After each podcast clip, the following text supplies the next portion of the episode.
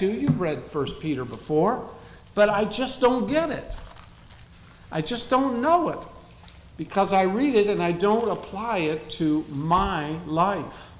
It's like the man who walked into the hardware store and uh, he walked into the hardware store and there was a parrot sitting on next to the register. And he walked past the register and the parrot said, Hey, mister. And he looked at the parrot and he said, What? And the parrot said, You're ugly and you're stupid. and the guy, it shocked him. And he was walking around the store and he walked past the register again and the parrot said, Hey, mister, you're ugly and you're stupid. And he was shocked and he walked over to the manager and said, Your parrot is calling me ugly and stupid. And the manager walked over to the parrot. He took it by its neck and picked it up and said, Don't be calling these people names stuck him back on the perch. A little, little while later, the man was checking out, and, and the parrot looked at him, and he looked at the parrot, and he said, Hey, mister! And he said, What? And he said, You know what? I tell you, I've read this text in 1 Peter chapter 2 so much, but I didn't realize what. I didn't realize what the meaning was until I looked at this issue of forgiveness. In fact, I, I remember reading an article about true forgiveness because we don't really forgive sometimes. Oh, we pay lip service, say, I forgive you, but we don't. And the Lord gives us a wonderful issue here in this text to tell us how to forgive. So I want to do that by, by telling you by my introduction to this the introduction to this is so important because how we introduce issues is very important. And I'm reminded of introducing lessons because the introduction is very important to draw you into the lesson. So unless you're drawn into 1 Peter chapter 2, you won't glean the lesson that Peter's trying to communicate to us. It's like the man who was introducing the speaker one night at a banquet and he dropped his note cards so he left them on the floor and he said, I'm just going to wing it. So he said, I want to introduce you to Mr. Smith, who made $10 million in Texas oil. Well, the speaker got up, Mr. Smith. He said, Well, that isn't exactly right. It wasn't Texas, it was, it was Florida. And it wasn't oil, it was cattle. And it wasn't a million dollars, it was $10,000 and I didn't make $10,000, I lost $10,000. How we introduce something is very important. And so when you see this text, I want you to remember what Peter was talking about because he was talking about people that were going through hard times in the dispersion when all the Jews and all the Christians were dispersed from the Roman Empire. And Caesar kicked them out because he didn't want them in his empire. And so that's what we're going to introduce ourselves to this morning when we look at this text in 1 Peter chapter 2. The first thing I want to point you to, and that is the idea of what it's like to see a movie called Unforgiven. How many of you saw that movie, Unforgiven? I think it won Oscars, and I think Clint Eastwood won for Best Director, I think. Yes. It was 90 or 92, I think. But the story goes, uh, it's a very decadent story about a man and his friend Morgan Freeman, Clint Eastwood, Morgan Freeman, that go into a city and this town, and eventually they cause enough problems where Gene Hackman, the sheriff, murders Morgan Freeman. Well, Clint Eastwood isn't going to let that get by, is he? He's going to go in town and set things right. And he does. He goes in there and takes care of all the law in that town, supposed law. Well, that story is all about vengeance. It's all about unforgiven. Do you realize how much we spend in movies in this country about vengeance? Those movies sell better than any other movies. And that's why Hollywood is set on making movies about vengeance, people taking the law in their own hands. That's not God's way. Let me tell you, that's exactly the opposite of God's way. He doesn't want us to take vengeance. And so he tells us how to forgive how to treat people that mistreat us. And I like the fact that what he's telling us is this idea of making sure uh, this isn't working now. It was working a minute ago. There, got it. It's working. Thank you, Darren. Victory over unforgiving in 1 Peter chapter 2. Now, has anybody ever been hurt by someone? Raise your hand if you've ever been hurt. Okay. Those of you that didn't raise your hand, liars go to hell. Okay? Everybody's been hurt by somebody. It's a fact. And if you haven't, it will happen. Let me tell you. You're going to be hurt by someone. So I want you to follow along in this outline because it's going to teach us how to overcome unforgiveness or being able to forgive for real. So if you need an outline, please raise your hand. Tom has some he's going to pass out here. Please raise your hand. There's some back here that need an outline, some over here that need an outline. Uh, make sure you write these down because 1 Peter 2 is trying to teach us how to do this. It's a process. It's not easy, but it's a process that we need to learn because if we're going to submit to ourselves to Christ, then we have to learn how He forgave so that we can forgive the same way because there is a process mentioned in the Bible. So, when we think about being hurt, we oftentimes stuff unforgiveness deep down inside. And that process can really hurt us in many different ways. Do you know what happens when we stuff unforgiveness down inside of us? It eats us up, doesn't it? I mean, it's going to hurt you financially, it's going to hurt you emotionally, it's going to hurt your family, it's going to hurt the church, it's going to hurt your soul, it's going to hurt your Christianity. Every part of your life will be hurt because of your unforgiveness. And that's why it's one of the main points in 1 Peter. Because he was talking to a group of Christians that needed to forgive people. And they weren't doing it. And he knew it. Guess what? It comes out in our face. We can see that unforgiveness will cause pain in every area of our life.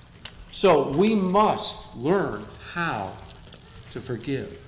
And that's all a part of realizing the issue of understanding this problem that was happening in the church. And Paul or Peter trying to take care of it. Okay, this isn't working either. It's a great day, isn't it? Yeah. okay, I'll just take it off. I have to undress for a minute. Uh, don't look. But Paul, Peter is telling us about the issue of unforgiveness because of the effect that it had on the early church. And he knew it was going to cause problems. It's very destructive. It'll cause all kinds of pain. And guess what? The church is going to be affected as well. So keep these issues in mind when we think about 1 Peter. It's unlike God. God wants to forgive. In fact, He tells us He'll forgive. He wants to make it an issue in our life to realize God will forgive us. He will allow it to take place in our lives where He'll forgive. And so if He forgives, then we need to forgive as well. This issue is so important that He spends this time talking about the way that it's going to affect us. Now, if we don't, we'll realize because of that that we're going to allow ourselves to experience this as well. I, want you to see something. I, want to illustrate that. Pretend I have a mic on, okay? The illustration is that the unforgiveness of being a Christian is realizing that we are not going to be able to control ourselves as Christians if we don't control our tempers and the way that we think about other people. And so, this destructive nature is going to cause us to be unlike God and not live the way He wants us to live. So, if it's an issue in your life, then you need to examine your unforgiveness and find out by looking at the formula in 1 Peter 2 so that we can un- be forgiving people. So, as we look at this, our next item is not coming up. Ah, there we go. He says in this verse, that we have to submit ourselves for the Lord's sake to very authority instituted among men.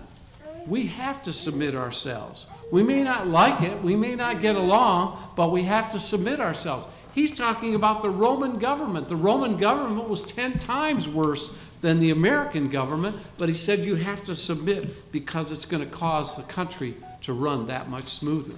Slaves, submit yourselves to your masters with all respect. In verse 18, your masters with all respect, even those who are harsh. Don't just don't just serve the ones that are good to you, serve the ones that aren't good to you. We have to serve that way in our life. We may not agree with everything, but we have to serve and be in order in God's order. But if you suffer for doing good and endure it, this is commendable before God. Did you know that God sees us when we're suffering? And He sees us when we are, we are treated unfairly. He sees it, and He tells us this. And Peter, Peter tells us that when we're able to do that, God will notice. He'll see everything that we're going on in this life. And every time we're treated unjustly. So in verse 21, to this you were called because Christ suffered for you. So, what is he telling us? Peter's saying, You were called for this. That's why you're a Christian, because he knows that you're going to suffer, and he wants us to know that he suffered. So, we're in the same boat as Jesus. So, we can understand when he suffered, we can suffer. And let's face it, he suffered to a larger degree than we ever suffer. I'm telling you. It's amazing I remember teaching us a lesson at chapel at Rochester College. And believe it or not, believe it or not, there are problems on Christian campuses between sororities. There were groups of girls that were having problems with each other and talking about one another and gossiping them and saying mean things about each other. And I didn't realize it, but I was on this very chapter. This chapter really changed my life. And I realized that a lot of people don't know how to deal with forgiveness, even on Christian campuses, in every one of our lives. In every church I've ever been in, there's someone in the church that doesn't know how to forgive someone. It might be at work, it might be at school, it might be in your neighborhood, it could be any place. But there are people that can't forgive others. And how ungodly is that? And so we're called to forgive. That's why we're here. That's why we're serving Christ, because we're called to forgive people and don't treat people the way other people in the world treat other people. That's the thing. You know, we've come into this and realizing and thinking that we don't have to forgive. Yes, we do have to forgive. In fact, in verse 21, Peter says, Jesus left you an example. Do you know what an example is? An example is something that we need to follow. If Jesus was able to do that, we need to do that. And Peter says, He's your example, nobody else. Who does our example? We want our example to be Clint Eastwood. We want our example to be The Rock. We want our example to be somebody that's going to take vengeance on other people. You see the problem with that? Is we don't know that God is going to take vengeance, not us. It's not our job. We're not here to mete out justice on other people. We're not supposed to do that. So don't you dare try to take God's job. Don't do what He's going to do. He doesn't take kindly to people that take His job and try to take vengeance on other people. So we have to get that straight and realize God's ways are not our ways. You know, my problem is I want God to be on my timetable. I, want, I want Him to meet up just on that person right now. No. He's going to do it, but He's going to do it on His time, not our time. And that's what I love about Jesus. You know, I stand I stand in awe of two verses in the Bible. One's from Luke chapter 23, when Jesus is hanging on the cross and he lifts himself up on his feet and he licks his bloody lips and he says, Lord, send fire down to destroy these people. Does your Bible say that? No. Shake your head, no. I can barely say the words. Father, forgive them, for they know not what they do. That's the Lord that I want to serve. He could have destroyed them. There's another verse in Acts chapter 7. Stephen is being stoned to death, just about to die. He says, Father, don't lay this sin to their charge. That's the kind of Christian I want to be, don't you? If we could say that to a person that's killing us, Lord, forgive them. Don't lay this sin to their charge. Those two verses will change your life. Those are the verses we need to teach our children and our grandchildren. Well, that's what Peter's trying to do. He's telling us Jesus is our example in verse 21. When are we going to get it through our heads? And then in verse 28, Peter says, he's talking about the cross now. When they hurled their insults at him, he did not retaliate. I love that verse. He did not strike any people dead. He didn't destroy anybody. He didn't call fire down from heaven. He just said, This is it. I'm going to take it. You know, my second grade Bible school teacher was Sister Watson at the Flat Rock Church of Christ. And I remember, I remember the very room that this story took place. I was in her second grade class, and you know how they have those little chairs for little kids? And I was sitting in that class, and we were standing up talking about things on the, on the board, and all of a sudden we all sat down, and my best friend Tom, sitting next to me, pulled my chair out from under me.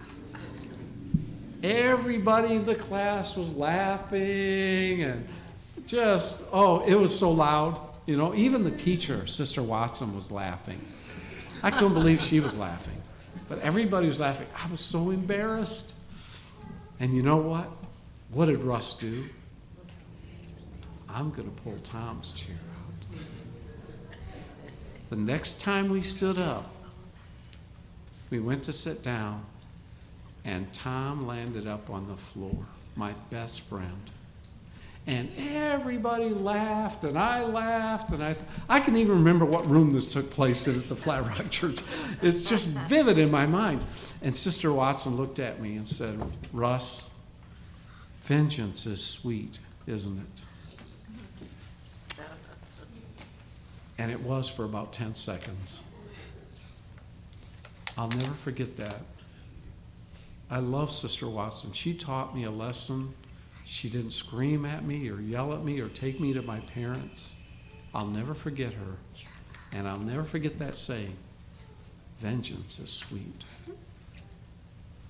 We have to think about our actions. Jesus did not retaliate. I should not have retaliated.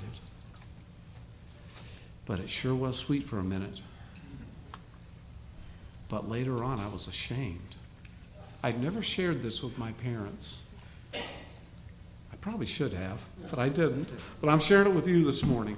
But Jesus didn't retaliate. And we don't need to retaliate because the Lord knows what he's. When he suffered, he made no threats. Verse 23.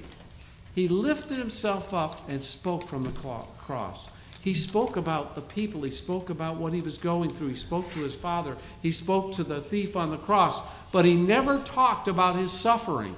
He didn't scream out his suffering. He didn't threaten people from the cross because he knew what was going to happen. You know, one of the things that amazes me the most is if you go into the Old Testament and read about the relationship between King Saul and David, David was in the court, he was playing his harp, and what did Saul do? He picked up a spear. That's right, Lewis. And he threw it at David, didn't he? He missed him. And do you know what David did? Nothing. Nothing. Somebody said it. Nothing. He didn't throw the spear back. And I thought, isn't that a great example for us Christians? Don't throw the spear back. Don't get upset. I love that about Jesus. We've got to hurry. We're almost done here. Instead, he entrusted himself to him who judges justly. That's exactly what we're talking about in 23, verse 23. We have to entrust ourselves to God. He's going to take care of it on the judgment day. Don't forget that. That's what Jesus did. He said, I'm going to let God, I'm going to let my Father take care of this on the judgment day. I don't have to be God, I don't have to be a judge. And in verse 23, Jesus entrusted himself to him who judges justly. Wow, that's powerful. If Jesus can trust God to take care of him, then maybe we should, don't you think? I just love that verse, what Peter's saying. Christians give up the right to get even. That's what it comes down to. Chuck, you have to give in. Don't give in to trying to take vengeance. That's the one guy I know he doesn't take vengeance, right? Amen. We have to give that right up because God will take care of it. He's going to act on our behalf. That's what faith is all about. If you really have faith in God doing it, taking care of business, that's what faith is all about. The world says someone's got to pay. We're going to pay back. We're going to take vengeance. I'm going to get even. That's not what Christians should do. That's what the world says. But that's not what we need to say. No one gets away with anything. Put that down in that outline. Nobody gets away with anything. Put that in the back there and, and remember, God's going to take care of it. He's going to take care of it. His time is coming, His action is coming. And when we have faith enough to realize that, we'll entrust it to Him. He's going to do it. That'll make us feel so much better. In fact, in Romans chapter 12, verse 14, he says, I will repay. Who do you think you are try pay people back? Those are words for Russ in second grade. I should have said that. Let the Lord take care of these things. I don't think the Lord cares about that chair being pulled out from under me. Do you? He has more important things on his mind, don't you? So let's trust God. Let's let Him do it. Let's let Him repay for us. Unforgiving, and this is what happens unforgiving hinders our prayers, our singing, our Lord's Supper, our giving, our worship, our marriage, our life, our children. Everything is affected because of this. And not only that, but it makes our life miserable. When you have to repay somebody for something, it takes a lot of planning. And we have to get back at them. And we have to get angry. And we have to make things happen and, and try to organize our life so we can repay them. That makes our whole life miserable. That's why I wanted to think about this as we close. I want you to think about what the Lord did because this is what's really important when you think about this. There's a song that was written in the 90s, way back in the 1990s. Some of you were even born then, by Don Henley. And uh, he wrote this song about forgiveness. He said, I've been trying to get down to the heart of the matter, but everything changes and my friends seem to scatter. But I think it's about forgiveness. Forgiveness. Even if, even if you don't love me anymore, there are people in your life who've come and gone. They let you down. You know, they hurt your pride. You better put it all behind you, baby, because life goes on. If you keep carrying that anger, it'll eat you up inside. I've been trying to get down to the heart of the matter, but my will gets weak and my thoughts seem to scatter.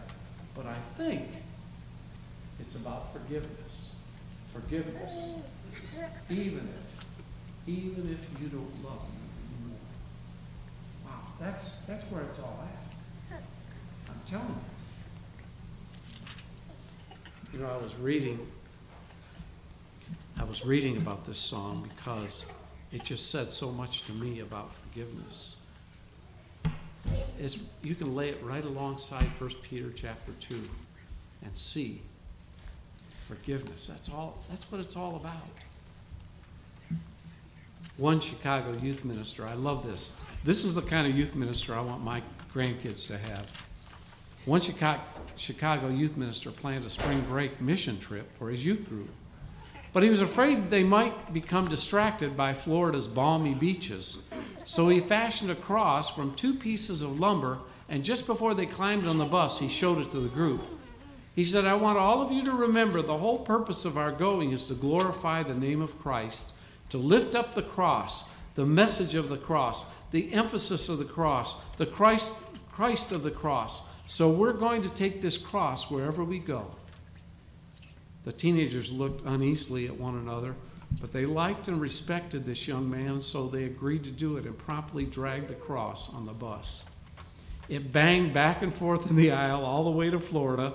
It went with them into restaurants. It stayed overnight where they stayed overnight.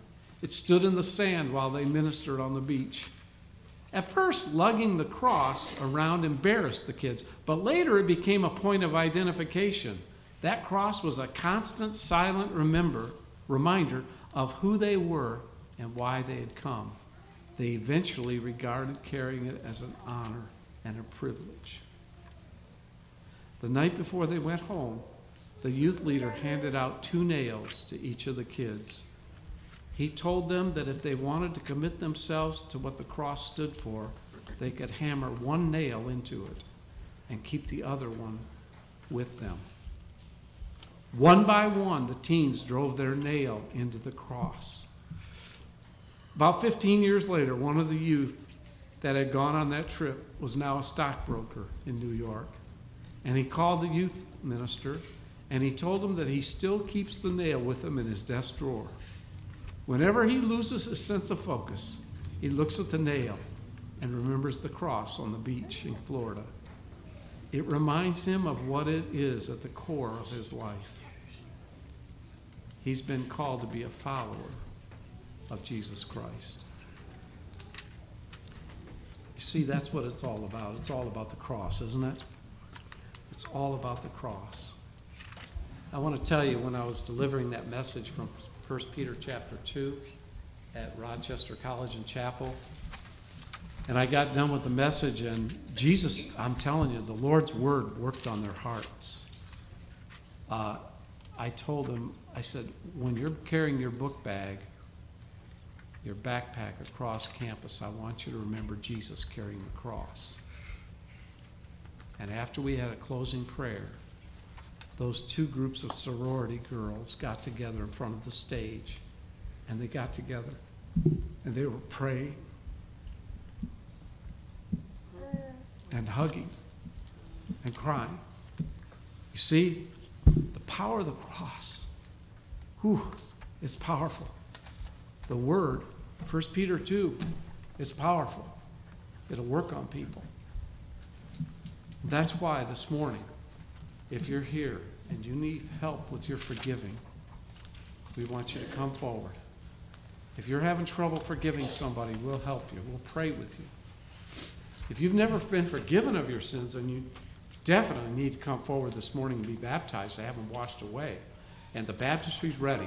So please come. Let's stand together and sing, Lewis.